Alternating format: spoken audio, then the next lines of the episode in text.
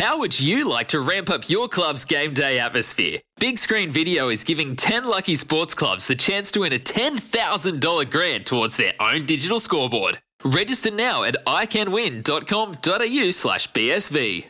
Yes, brought to you by Mate Internet and Mobile. 5G mobile plans in every territory or state. Why wait? Make the switch to Mate. See what I did there? Uh, now, boys, time for John's on Friday. I've written about today. Tonight, the all new Allianz Stadium. The era begins.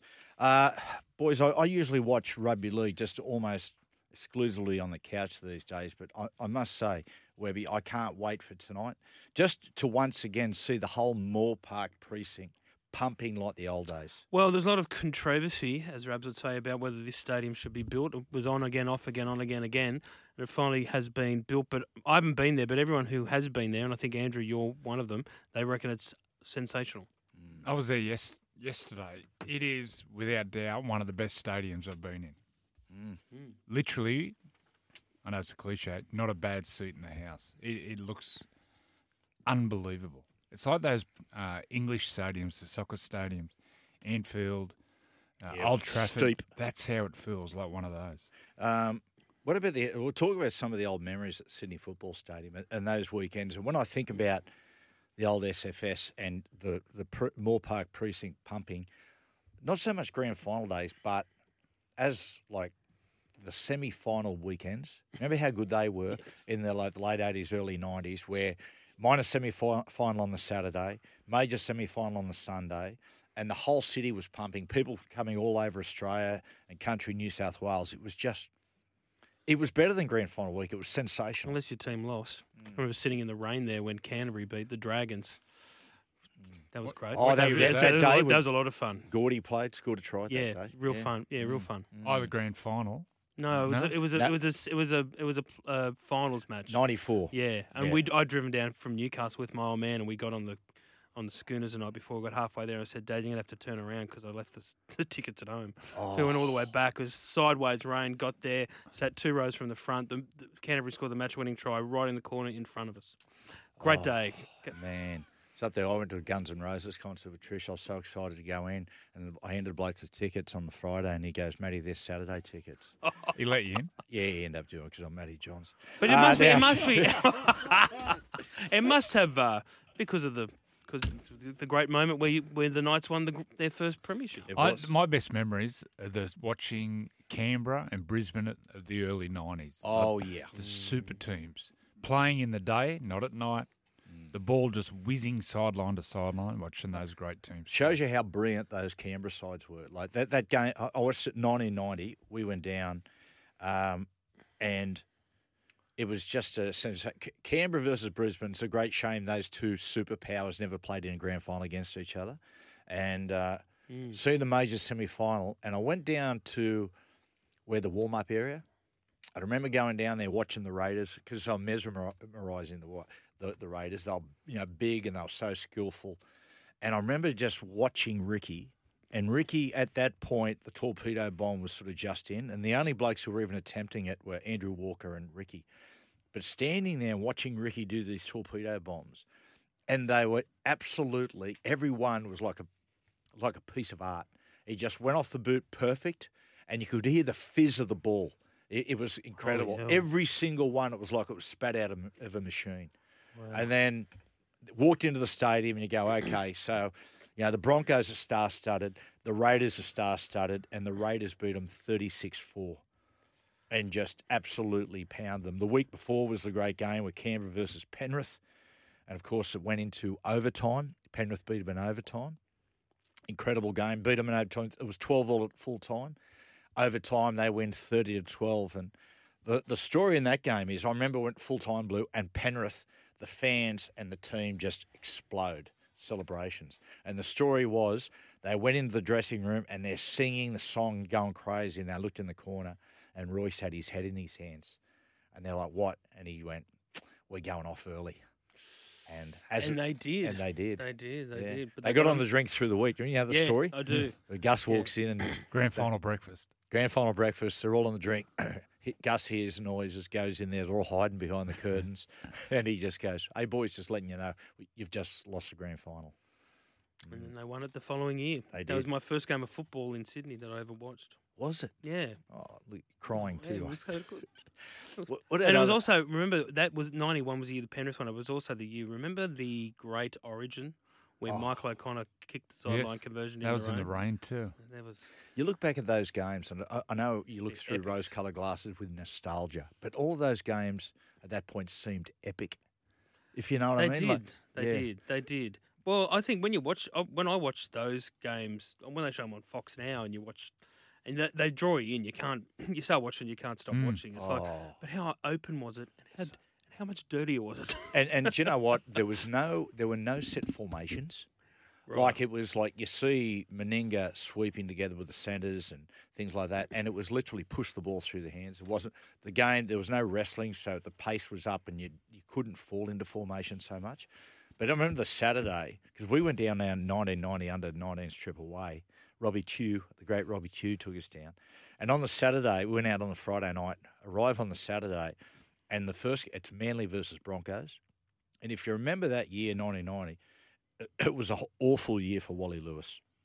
So, start of the year, Bennett, um, Wayne Bennett, not Darren Bennett, the kicker for the San Diego Chargers, uh, Wayne, he strips Wally of the captaincy and gives it to Gene Miles, which caused, talking to Gene Miles about it recently, he was on the show, he said it caused a big rift between, real dramas between him and Wally. And then round 13 against the Dragons, Wally breaks his arm. And they said, well, he's done for the season. And that was his, Wally's, that was his comeback game. They put, Wayne put Wally on the bench, right? And he wasn't expected to play. But then they're, they're leading 12 4 with about three minutes to go. They suddenly hear this roar in the stadium. And as you know, Wally's had a problematic relationship with Sydney. Mm. He even got booed when he was the captain at the SCG. And I remember it was just a roar, and people were like chanting his name. It was like, you know, like rugby league fans have a sense that when a bloke's been down on his luck, Yeah. and they were chanting his name. I remember what standing, watching him on the sideline. You go, mate, Elvis is in the building. It was, was. just one of those moments. That, What, but, what was it like to play there? It was the best. oh, awesome. It was one of the rare stadiums when you walk out, you walk down. That's right. Yeah. So you don't walk straight out. So you wouldn't see the crowd. And then as you went down the tunnel, further you went down on this slant, then you start seeing the crowd, and then the noise would just hit you. And that iconic no- David Williams's musical score, The Olympic Spirit, they used to play that at the stadium for all the big games when you walked onto the field. And it was like you when you watched it as a teenager, you get there and as they're walking on the field, you're going, "Oh my, it's got a gladiator feel." And then first semi final we played there, Joey. We played the Sharks in 1995, and we're sitting there in the we're at the dressing room all huddled, and the, the iconic gra- ground manager Eric Cox. Eric used to come in and just go, "Come on, Newcastle, you're not going to win it in there." And I remember that's what he used to do every time. And I remember walking out, and we're standing in the tunnel with the Sharks, and as we start walking down, that music's playing, and you're going, "Man, it's a it's a great musical score." Daryl yeah, Halligan, the kick from the sideline, that was right. Daryl in ninety, Against Parra. Yeah, against Parra, yeah. and Kick Daryl. two. What in was the last behind 10 that minutes. kick was ninety one, where he kicked one from five. Yeah, yeah, for North Sydney. North Sydney. And he- mate, missing them 35 metres straight in front. And that's where he changed all his philosophy, was didn't one- he, of Joey with his There was, kicking? there was one of those semis when Benji lit it up, maybe against the Dragons, when the Dragons had that really strong team of Oh, Barrett yeah, and yeah, it Ryles and Beat all him, them. in preliminary- the, beat him at the semi a- there. And yeah, Benji just lit it It was up. a preliminary final. Yeah, it was. Because I had to go down and cover the Swans at the MCG, and I remember, and I so I missed the game, and I called my old man. I said, "How we, how we going? We're going to lose. I'm going to bed."